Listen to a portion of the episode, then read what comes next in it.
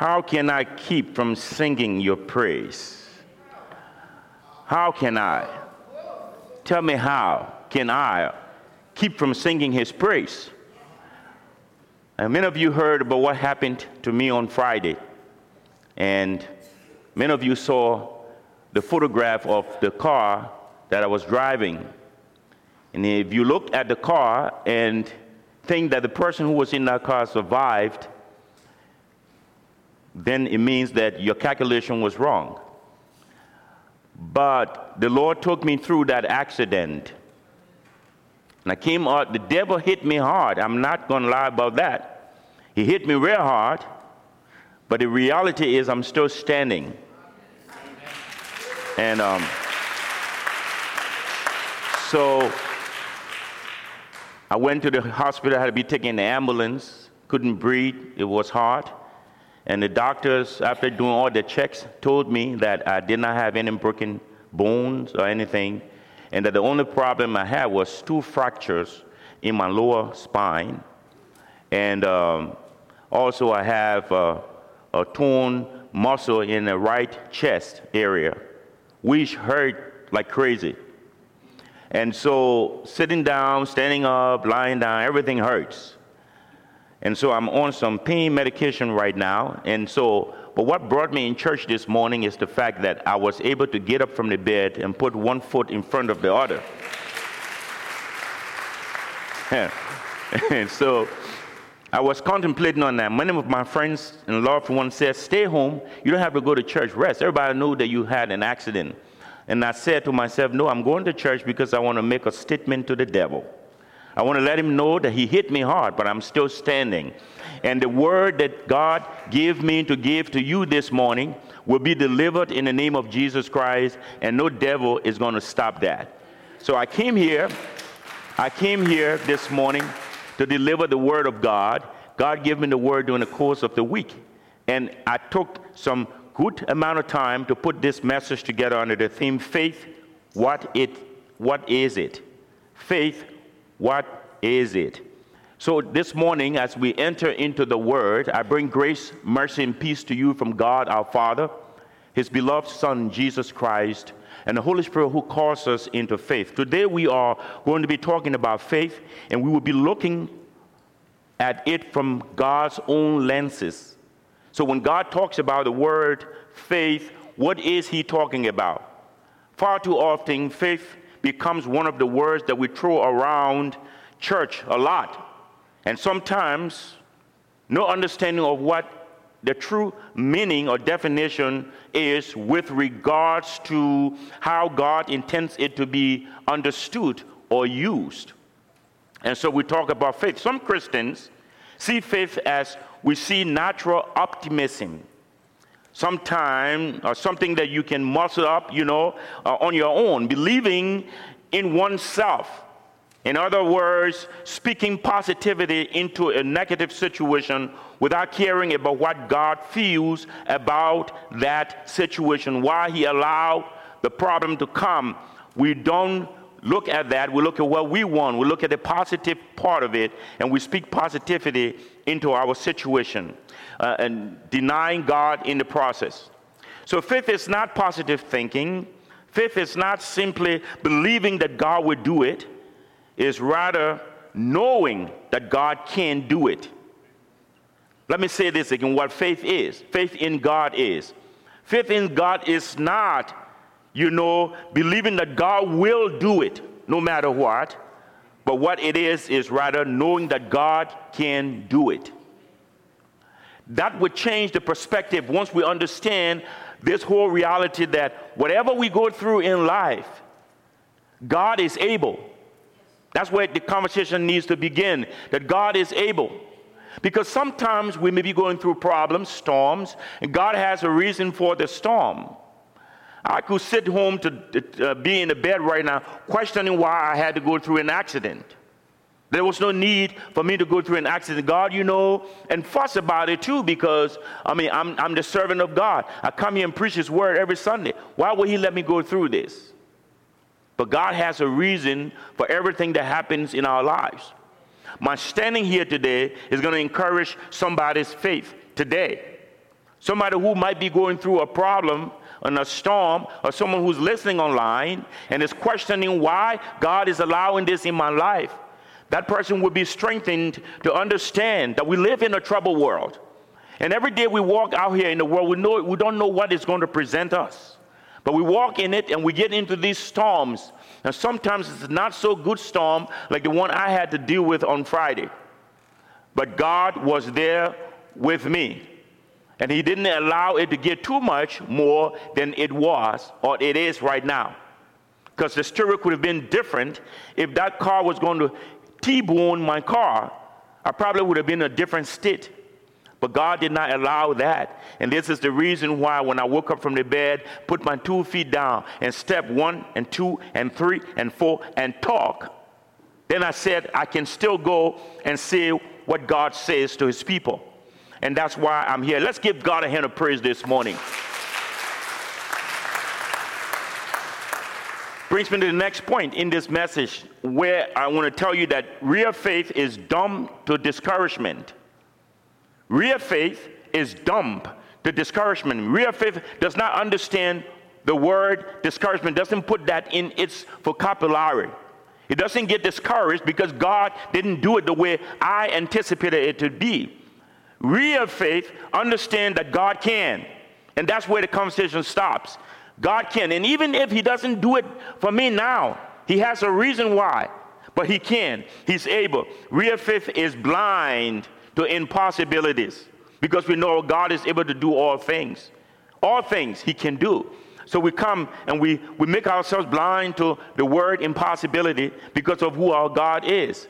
We might be going through a, a cloud, a storm, a situation in your life where the, the, the, the, the cloud is over you and you cannot find your way through. You are in a thunder. You can see on the other side of the thunder. Whatever that problem is that you're going through at that moment, you have to understand that God is allowing you to go through that storm for only a time and for a reason. There is a reason. And that's why the Bible says that all things, not some things, but all things work together for good for them that love the Lord and are called according to his purpose. So when we Christians are going through problems in our lives, we don't allow the problems to get us down. Whatever situation that comes, we need to hold our heads up high, knowing that we have a God who lives above and beyond those problems that stand in our lives. Give God a hand of praise for Jesus this morning.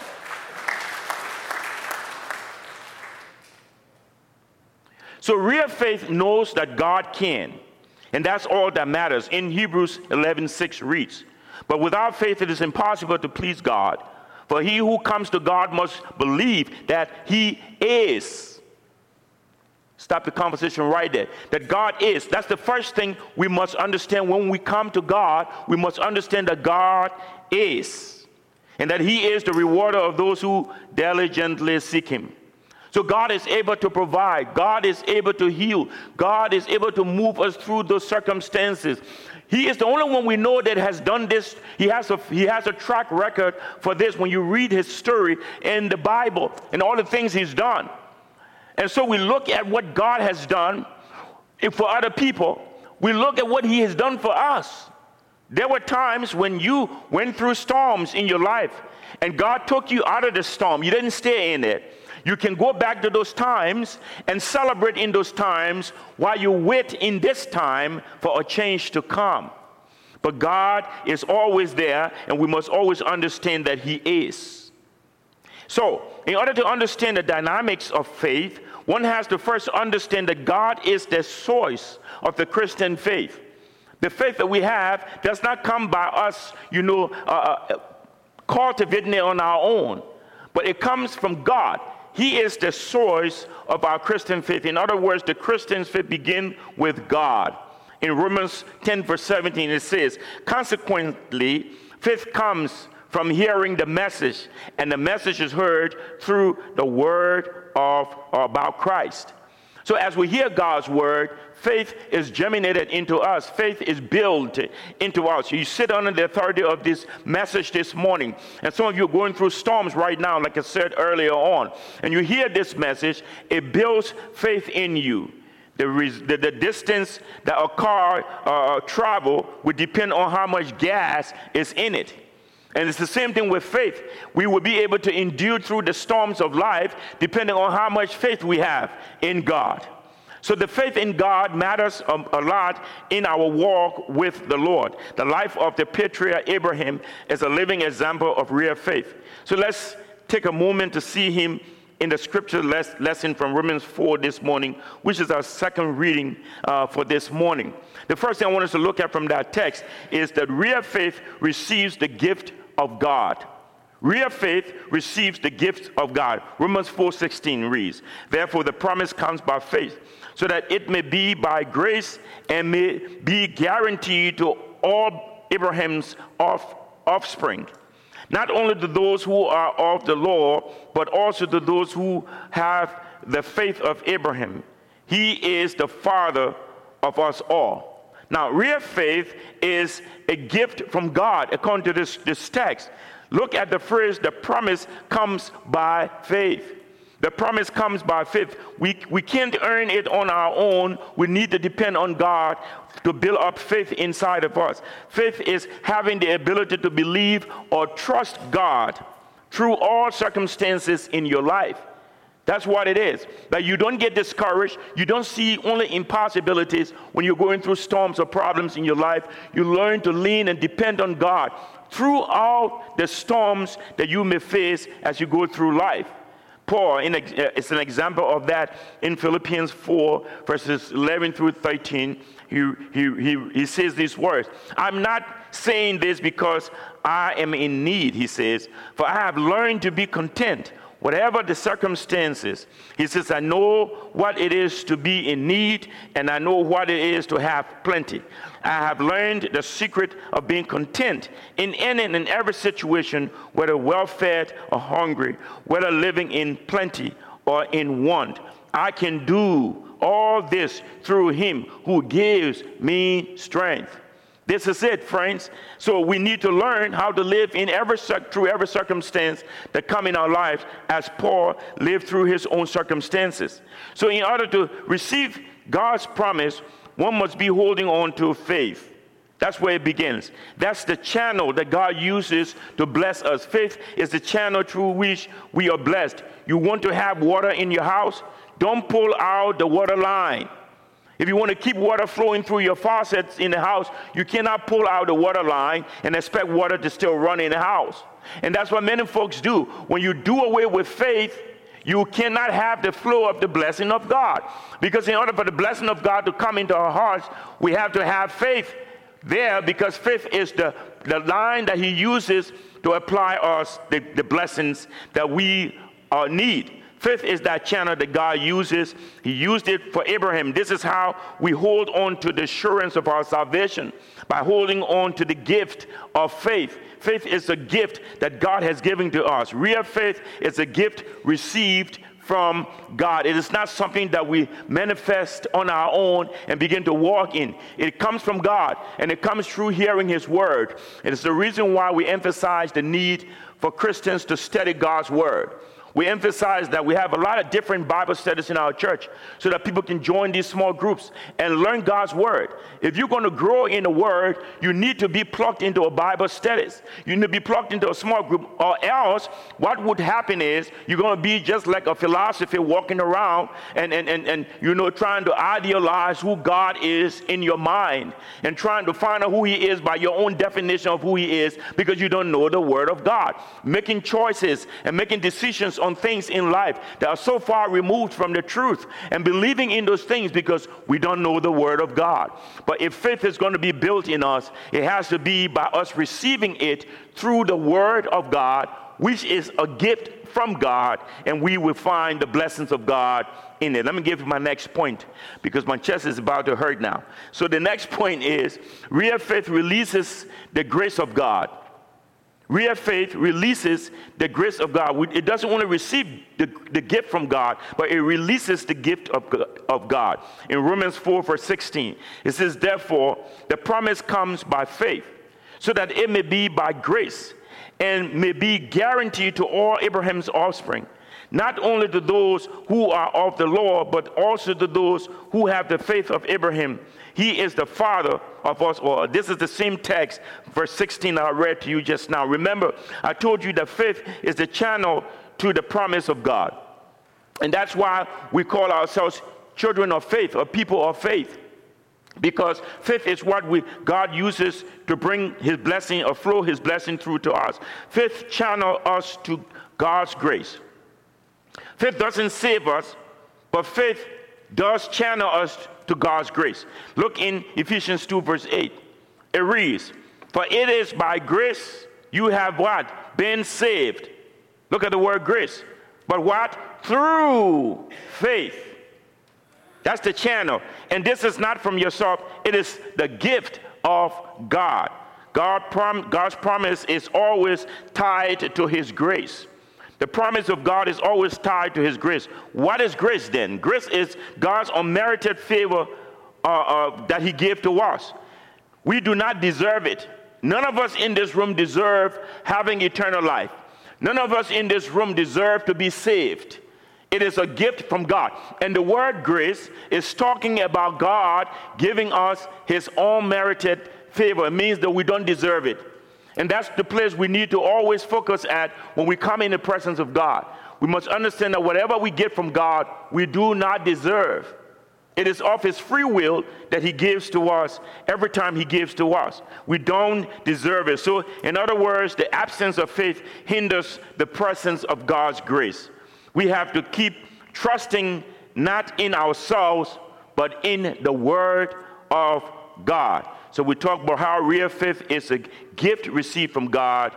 Real faith releases the grace of God. Lastly, let's talk about how real faith regards the guidance of God.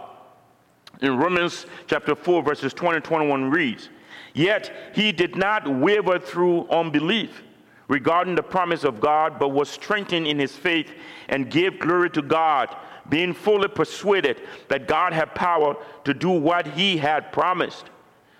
This is Abraham's persuasion. He was fully persuaded that God has the power to do what he has promised.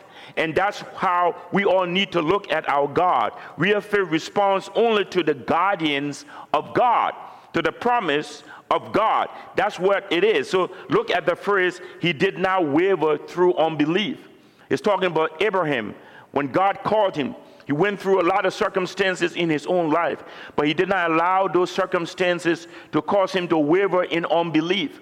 He believed in God continuously, pressed on straight on to the end, didn't allow any circumstance to determine his God because of what he was going through at that time. He held on to the promise that God made to him, and he was able to persevere through that time that he found himself in.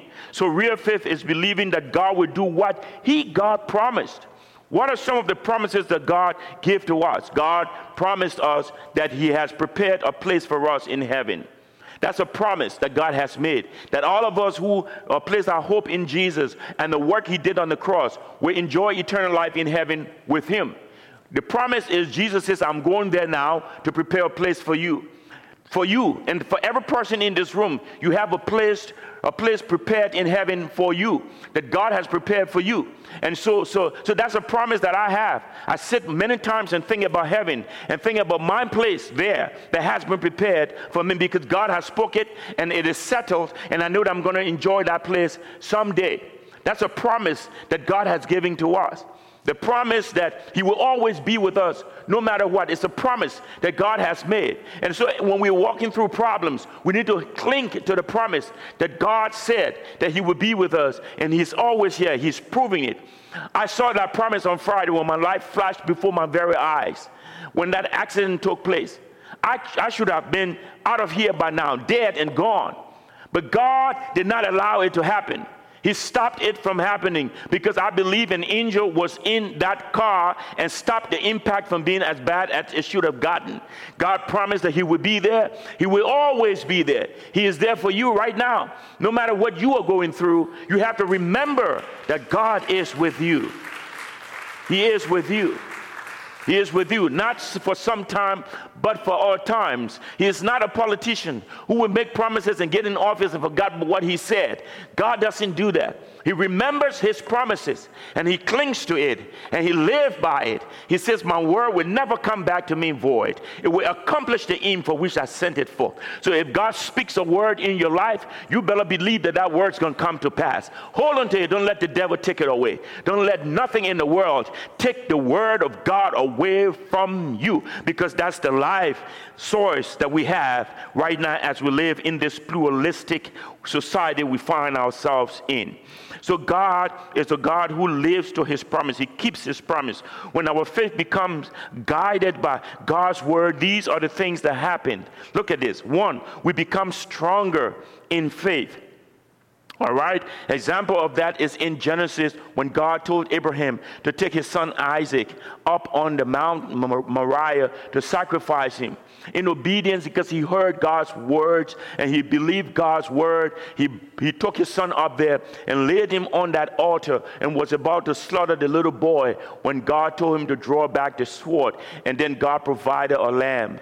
Do you know what happened to Abraham after that scenario? Abraham's faith became stronger.